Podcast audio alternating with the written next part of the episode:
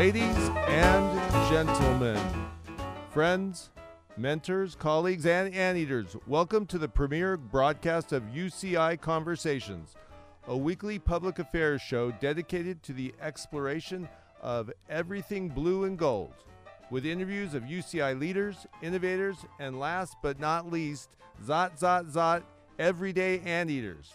I can't wait. I'm your host, Kevin Bossenmeyer, aka Timothy Toastmaster, excited and committed to bringing you 30 minutes of informative, inquisitive, and at times just downright fun programming. Our guest today is Lydia Natoolo, who took office today as student body president, as well as she also has an amazing list of humanitarian project, projects. Before I introduce her onto the show, I'm going to bring you two station IDs and disclaimers, and we'll be right back.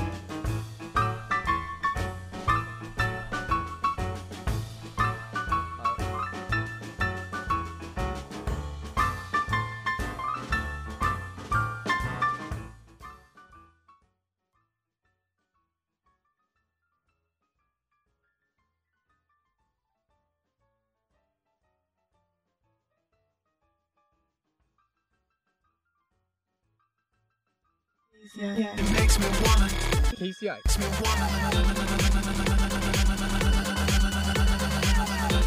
Welcome to Kiddo's Lounge Cafe, the show KCI especially for those who love to chill and relax. The views and opinions expressed on this The program music do not in the show necessarily represent is a variation of different styles. its management, or But the UC Board I of try Regents. to keep For things more smooth. information and on relax. this or other KUCI programs, It's all about the music. kuci.org or For questions or suggestions, you can email me giroslounge at gmail.com. This show is specially created to support the artist. So if you like a track, please make sure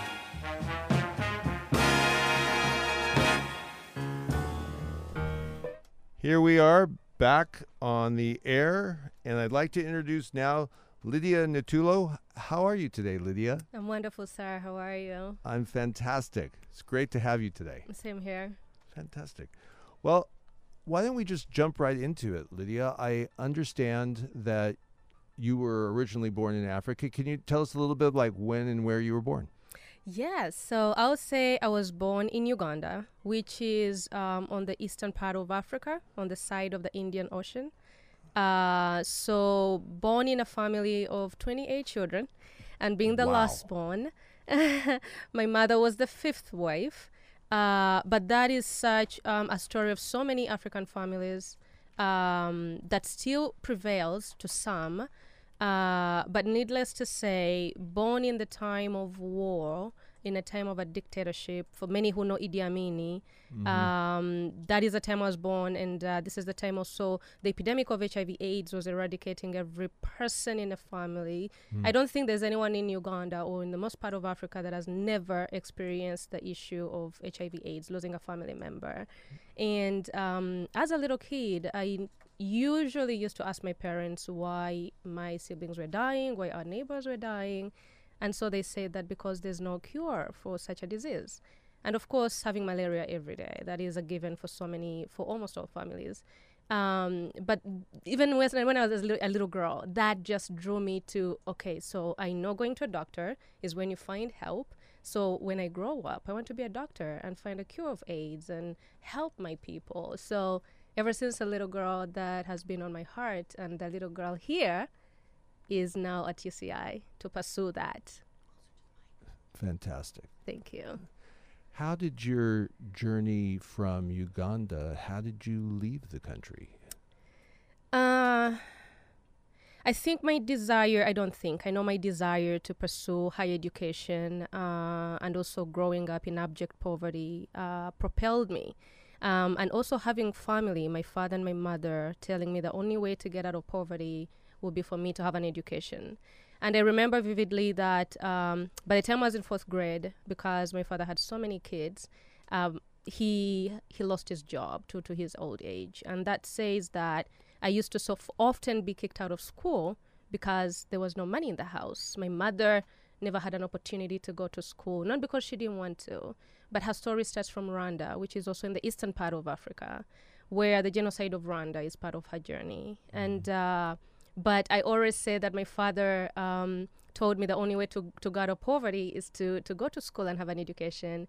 And I always say that my mother gave me this other book, which is the Bible, and she said the only way to go through these struggles in life, you have to read the Bible every day and pray.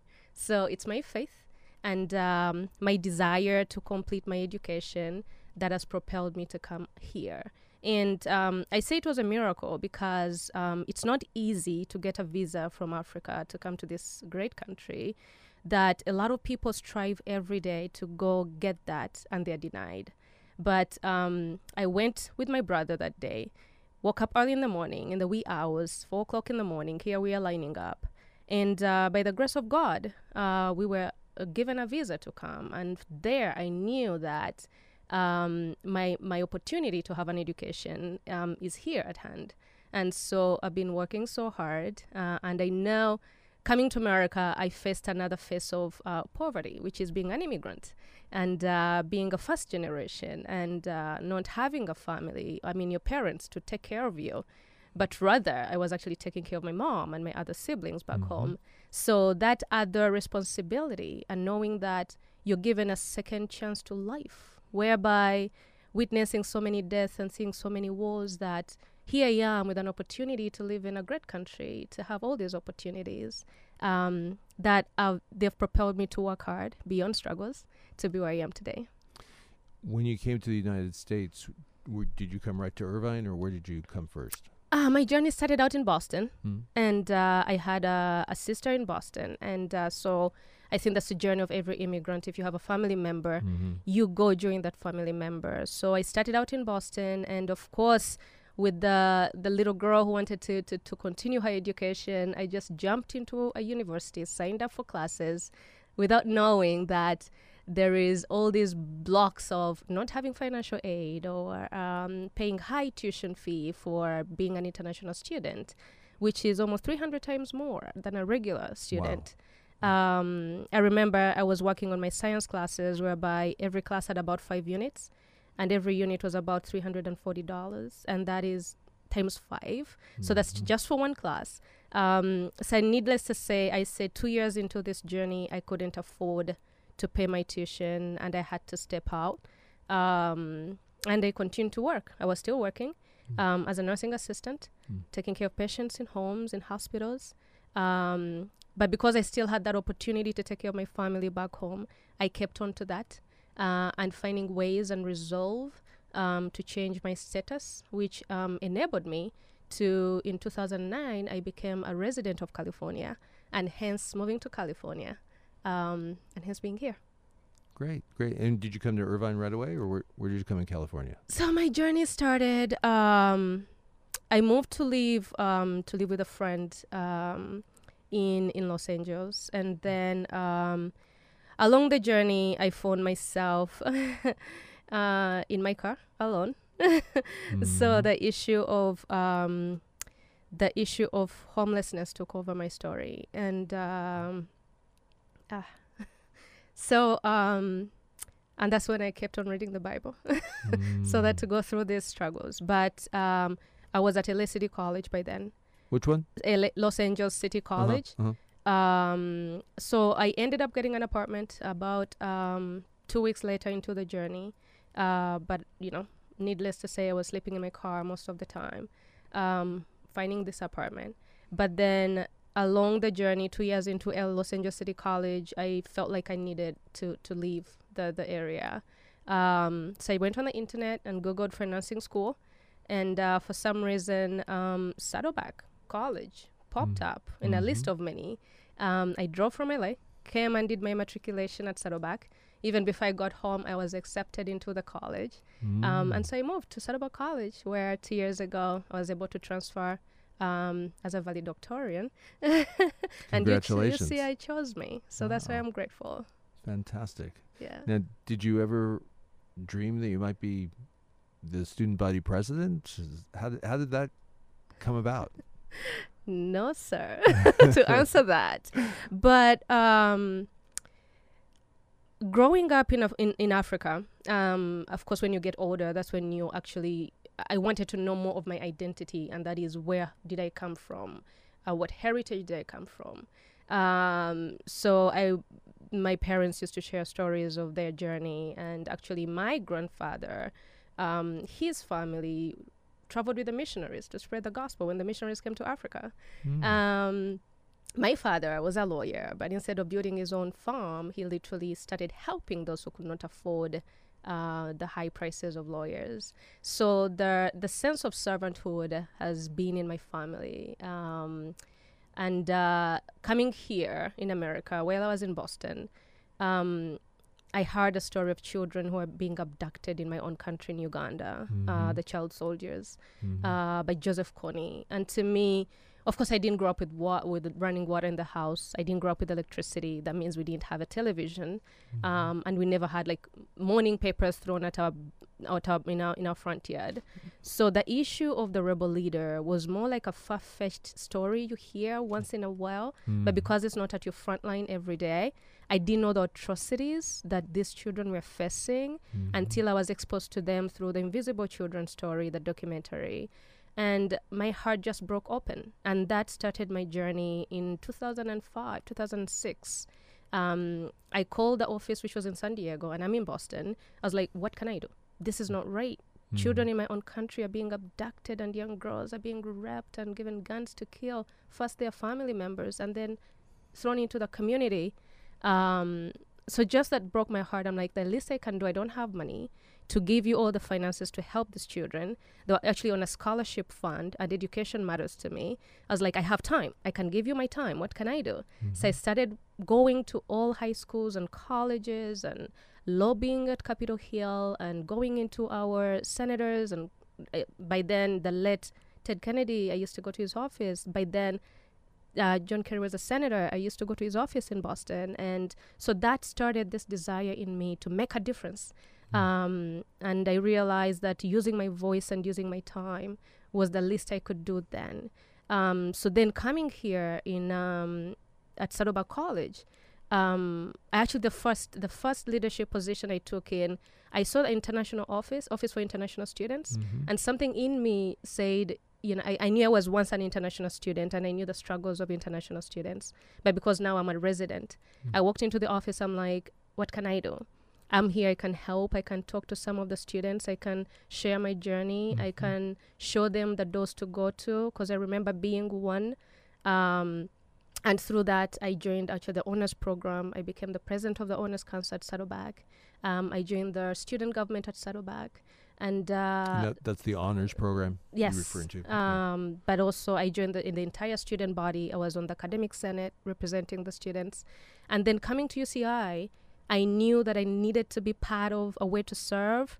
Given that I applied to 11 universities and I always say UCI chose me. That's why when you asked, like, Lydia, what can we talk about today? I was like, I just want to talk about what UCI means to me because UCI chose me um, when other universities denied me. so I knew that I needed to give back to this great university that has supported me in so many ways.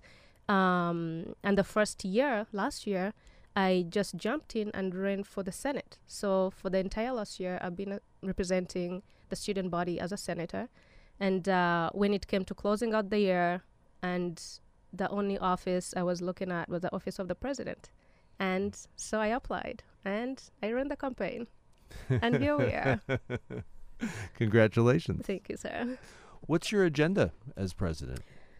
Um, Do you have one, or is it still developing? Yes, I, I do have one. Um, so we know that, um, so these are some of, and I want to be so respectful for this university that is doing so much for so many students. Um, but given knowing my story and the struggles a student can go through, um, we know that almost 42% of our students face food insecurity. Um, that Could you s- wha- means what kind of insecurity? food insecurity. Food Yes, Okay. that means some students cannot have good three meals a day.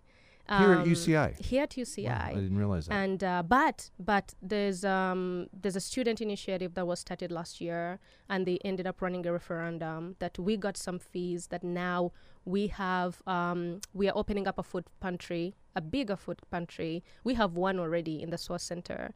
Uh, but because of the students who, fo- who worked so hard last year, um, we were able to create this initiative that we are building a bigger food uh, food pantry, but also the Office of the President gave a one-time grant um, to to support the the food pantry. Uh, but that said, we are still working harder to make sure that uh, the students are sustained. So that is one of uh, that was on my agenda running as a president.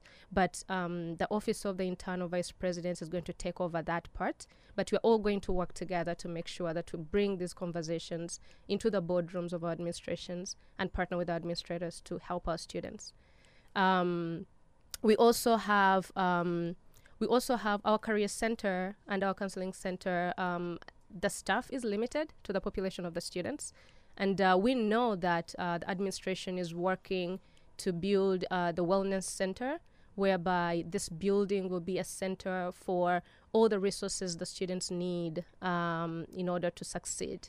Um, so one of the one of the initiative that we are work we're going to work on is to make sure that um, the referendum passes to so that we can be able to so the students can vote on it and so that we can be able to build um, the wellness center, the wellness building. Is that the new building that's being? Not that one. So Oh. it's another one that will Oh. be going on. Gotcha. And um, the office of the vice chancellor is working hard on that. Uh, Which vice chancellor is that? Dr. Parham. Okay. Uh, so we are working hard to see that uh, the referendum can get into the students' hands so they can vote on it. Um, but that is more in his office, uh, but also with our partnership.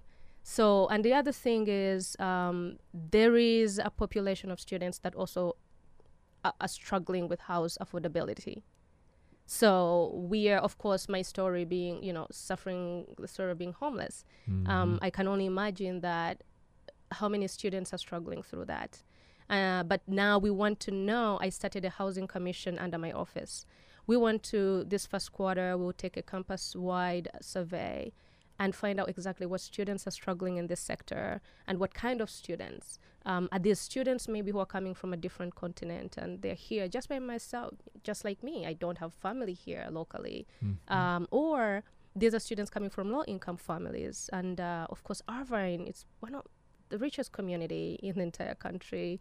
Um, housing is expensive. So we just want to find out all these details, uh, but also partner with administration and uh, the city council, um, and also um, organizations around our community, because we live in one of the most affluent communities, and we know that there's so many people who want to help. But until you bring the need to them, they won't be able to support Mhm. this the or help with the need you have. Um, so those are some of the vital things I want to work on. Um, I also have a mental health commission under my office. Um, so we all know the struggles students can have on campus. Um, so we want to first of all erase the stigma. Um, and maybe we would have an opportunity to come on radio when we go through these uh, quarterly events um, and maybe encourage the students, those who hear the radio, uh, that we have this support for them. We have these workshops for them. Um, so they may come and because we want to hear their stories first. We want to know what their need is. I might have an idea of what the need is, especially being an immigrant in this country, but it's just my story. It's not the other story of another student. So we just ha- want to have a collective voice of all s- students, what they're struggling with from all walks of life, faith, uh, gender, um, all these inequalities that we have, racial inequalities. Um, how can we be a campus that is socially just for all? So that is some of my focus for this It- year. if a student has an issue that they want to reach out to discuss with you or bring up to bring to your attention, how would they get a hold of you? Is there a way? Definitely. Uh, on our website, there's actually um, under the Office of the President, we have ASUCI website, and uh, we have different branches on the website. And uh, under the Office of the President branch, there is my um, there's actually a calendar that is out, um, and also my email will be out. Um, so students, and I welcome students to reach out to me. The office is open to come to the office. Um, And that's the associated associated students in the student center. yes. Great. And then the AS UCI. Uh, we- is there a website like? There is. Wh- what is that website address? so it's asuci dot um, edu Okay. dot uci dot edu. Okay. Dot. Okay. So asuci dot uci dot edu. Yes. Great. Great. Well, great. Why don't we pivot a little bit to where did I recently saw in the school newspaper the Dalai Lama scholarship? Can you talk about that? Yes, and uh, I am so humbled and honored that um, among hundreds of applicants, I was chosen with my other um, other scholar. But um, this journey started about three years ago when I read an article of a hospital that uh, was operating without water in my country. Just like I, I heard the story of the children being abducted, and my heart was driven to do something when I also read this article that there is a hospital in Uganda that was operating for three years almost without water, water access. That just actually made me angry. And to me, anger drives me to do something positive about this. Um, so I just got my money in my account. I didn't even have much. I went back home with a couple of friends to know exactly what was happening in this community. Uh, needless to say, it's almost 10 hours away from where I was born. Um, I get to this hospital. There was one doctor serving 600 patients. Wow. Um, three to four children sleep on one bed with different diseases. That means they don't have enough equipment, like beds. Um, it's a government hospital that the government supplies medicine to run for a month.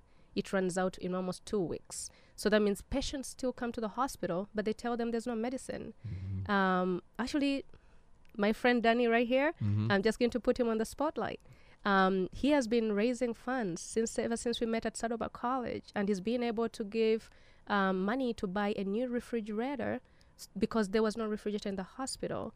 Um, the vaccines were die, you know, they, they, they, they were expiring because they couldn't. Elect when electricity goes off, and the refrigerator was too old, it burst out one day. So Danny has raised enough money to buy a new refrigerator for the hospital that serves 600 patients and almost a quarter million people. Um, this hospital serves seven districts. So the issue with the the project, the project I gave in for the Dalai Lama uh, scholarship, in the hospital, I noticed there was so there were so many women um, in the hospital with their children. So the doctor one day told me that Lydia, you need to hear a story of this one mother. So Mama Sarah is her name. She had by then four children, and she was pregnant, nine months pregnant. Her story goes, three men walked away from her. So she's a single mother taking mm. care of these five children. Now mm. she has five children. She gave birth to a beautiful baby. She has HIV/AIDS and was a sickle cell carrier. So men walked away from her because one of the child was a sickle cell sickler, and mm-hmm. they thought she she had a demonic issue. Why is her mm-hmm. children sick all- the time?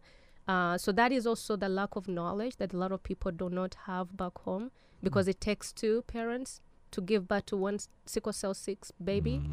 Um, so, and one of her daughter, 10 year old, had to drop out of school in order to take care of her siblings. So the 10 year old became the, the head of the household because the mother is sick and ch- most of the children are sick. The other three children are always sick. So when I looked at that story, I was like, I do not want to just take one child out of this family, but rather like a scholarship fund for only one child. I was like, but rather I would want to empower the mother. And what does that look like? So I started thinking about a business model. And uh, so my proposal was to create a business where women are going to be making bags, jewelry, um, made out of African product. So we are also ethical in that sense. Um, organic products from home, from Uganda, made in Uganda, made in Uganda. Uh, then we'll be bringing those products here, put them on market here, so that we can create um, financial support for the mother, so that she can successfully and sustainably help her children.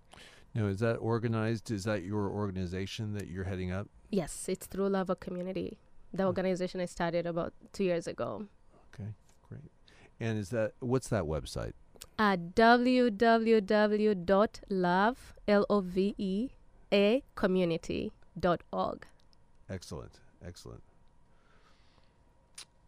Lydia, just we're starting to run out of time a little bit, but you know, in your times of of questioning, you know, whether you're going to make it, Hmm. what in your times of doubt, what do you have a you know something that makes you stronger? Is there is there a message that you that that that helps you breathe and stand up and go forward? I have a sense that there is. Could you share it? Thank you for asking that. Um, and I give that. I give gratitude to my mother, who um, I always say are my mother's answered prayers. Um, I'm so grateful that this woman who never had an opportunity to go to school showed me this book, the Bible, and uh, told me that through these lines, through these scriptures, that's where you can find a safe heaven. Um, that through the journey I've gone through, I always go back to to the Bible, the scriptures that keep me going. Um, and I'm so I'm, I'm so respectful of everyone's faith, but uh, when I read the Bible, it tells me that trials and tribulations will always remain, but His love will sustain us. God's love can sustain us. That in moments when um, I don't know what to do, or it's so heavy, or I just got a phone call that one of my brothers is sick, or about to die, or someone has died, or I have this heavy schedule going on with me. Um, that that's where I go. I just lie on my knees, go on my knees, and uh, and pray to God.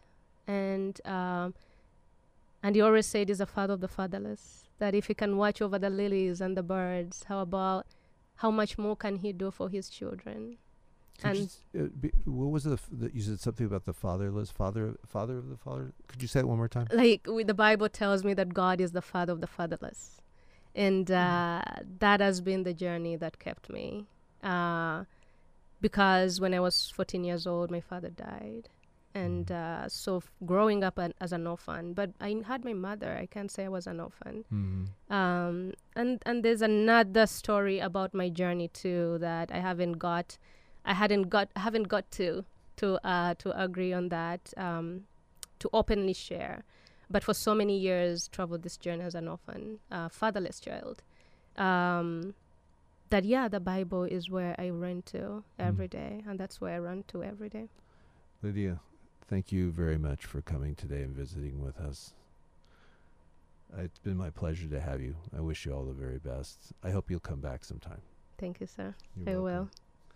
Ladies and gentlemen, this has been UCI Conversation with Lydia Natoolo, current student, student body president, and leader of community, uh, Love a Community.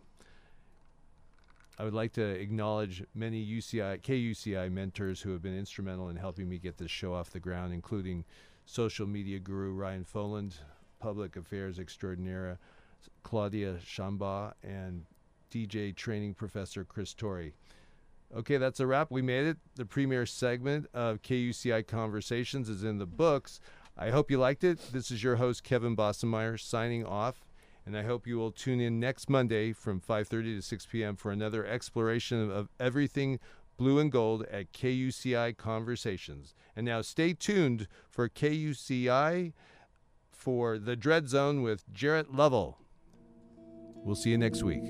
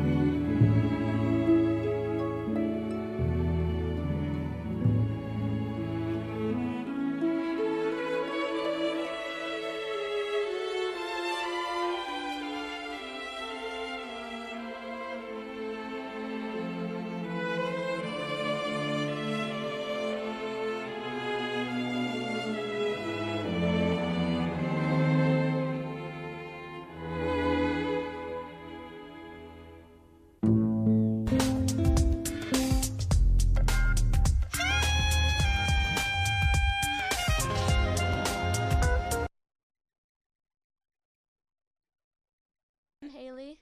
I'm Hope. I'm Hannah. We're from Georgia and we like KUCI in Irvine. In Irvine.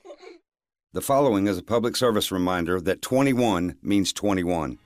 Hey man, just the beer. Gonna need to see an ID. Oh, uh, I have a mustache. Yes, you have a mustache. Now, do you have an ID? Aw, oh, come on, buddy. Obviously, I'm over 21. Look, it twirls. So you can let me buy this beer or what? No ID, no beer. Mustaches say a lot, but they don't say you're 21. Hi, I'm Chuck Canterbury, President of the Fraternal Order of Police. For more information on local Respect 21 programs offered by Miller Coors, visit FOP.net. Lefty loosey, righty tighty. Okay, here's the thing about yellow snow. Now I know my ABCs. Next time, won't you sing with me? Learn how to drive, you moron! Remember, you're always teaching. Teach carefully. React with rage, and kids will learn it's okay to do the same. Keep your cool, and kids will do likewise. For advice, visit actagainstviolence.org. Brought to you by MetLife Foundation, National Association for the Education of Young Children, and the Ad Council. Welcome. It's uh, the Dread Zone. This isn't Jarrett. This is Richard Estrada, and I'll be uh, subbing for Jarrett until he gets back soon. He's on a mission. And in the meantime, I'm going to get some stuff ready. But here's something that I did feature last week from the group Tanzania Albinism Collective from their CD White African Power. I'm going to go ahead and play uh, one of the tracks here. Let me see what I saw last time. Track 11. So stick around here. It's the Dread Zone here on KUCI 88.9 FM in Irvine. We'll talk soon.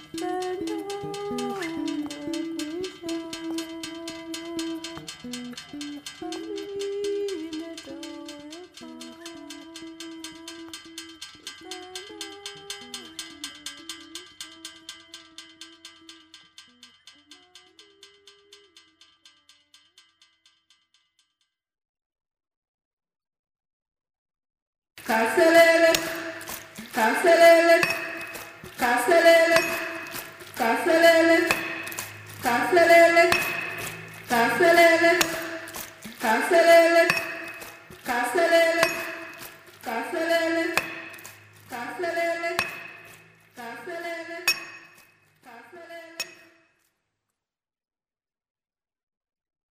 Ulemavu sio laana, ulemavu sio mkosi, ulemavu sio laana, ulemavu sio mkosi, ulemavu sio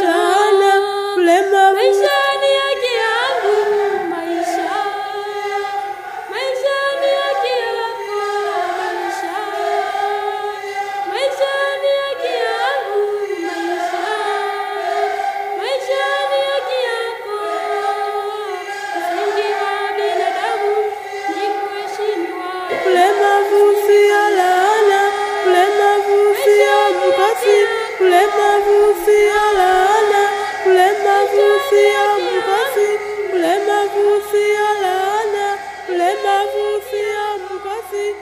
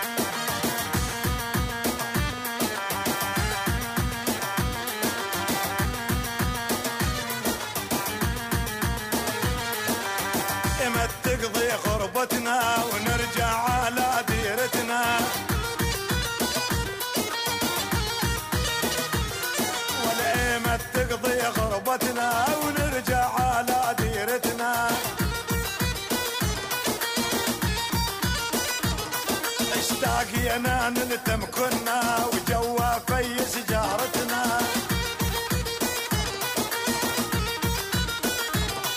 اشتاق أنا للتم كنا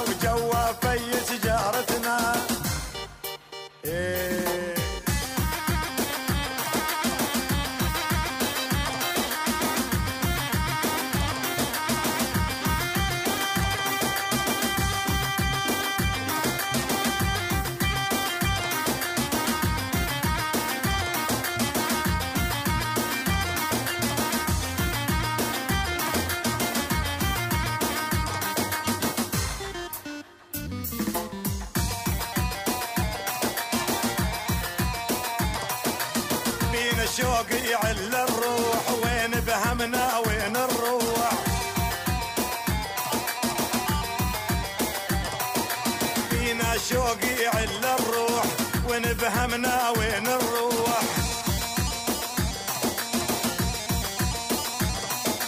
واحدنا مظلوم مجروح على حجة دمعتنا.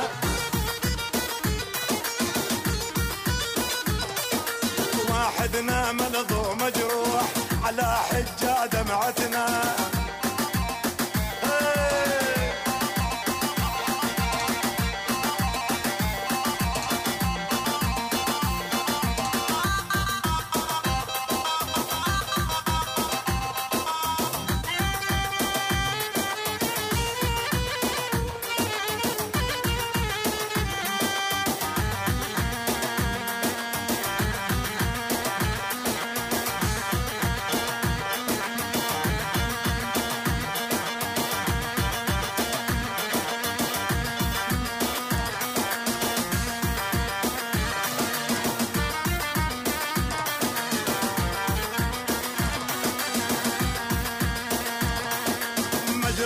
مجروحين من الدنيا وجروحنا كثيرة.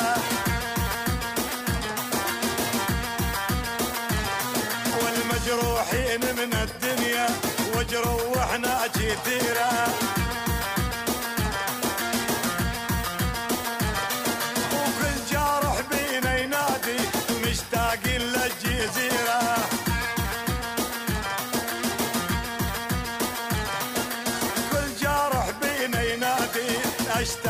إلى الجزيرة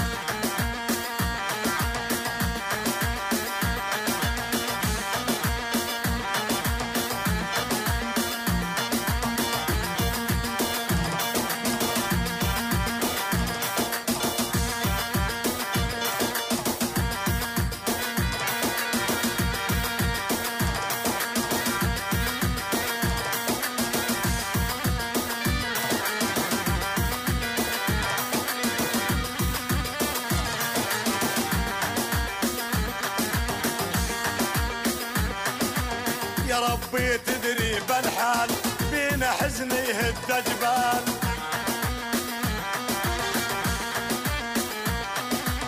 يا ربي تدري بالحال بينا حزن يهد جبال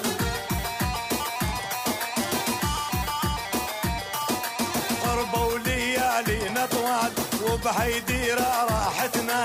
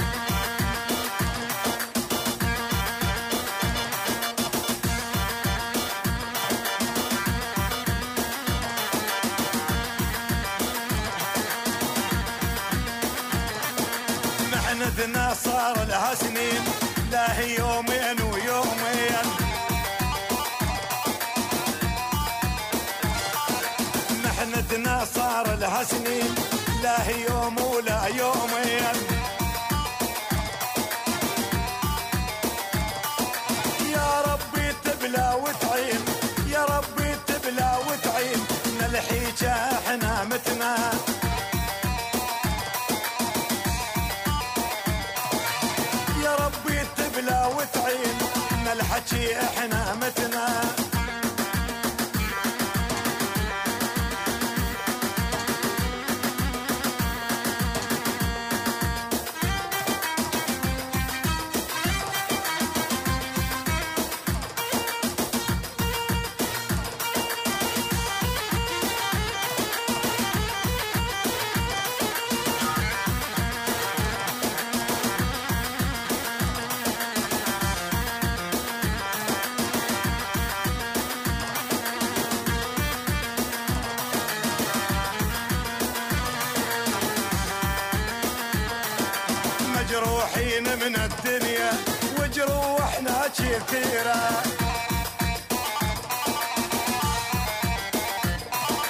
مجروحين من الدنيا والوجروحنا كثيرة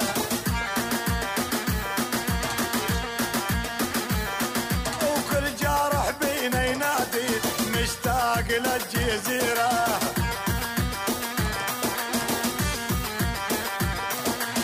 كل جرح بينا ينادي ومشتاق للجزيرة.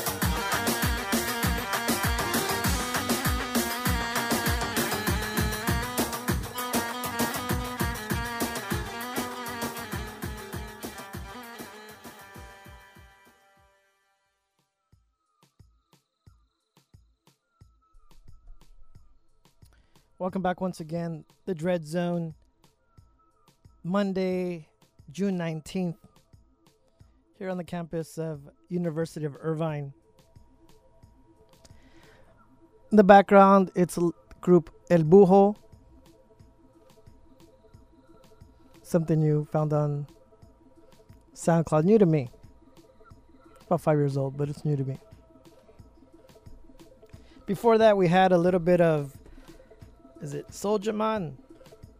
Omar Souleyman. And the track it featured was Chobi. And we had a little bit of, as I mentioned, Tanzania Albinism Collective from their release White African Power. A lot of the songs are, you know, few minutes, a couple minutes, if the longest, to like seconds, 50 seconds or so. I played, uh, started off with Peace Has Vanished, continued with Forward Motion, and disability is not a curse. Let this play out for a little bit, and then uh, we got some announcements I got to read off, as well as uh, in the show later on talk about different events coming around the area, and uh, these hot summer nights tend to get a little quenched, a little thirsty. So I have a good friend Diana, my girlfriend, reading a, a recipe later on for a mojito, Cuban mojito. a Cuban mojito. Hi. And uh, so yeah, we'll we'll get some uh, Cuban music in a little bit, and that's why uh, we'll get into some of that as well. So stick around here, at the Dread Zone, here on KUCI 88.9 FM in Irvine. Want to give us a call? The number here 949 824 5824. That's 949 UCI KUCI. Stick around.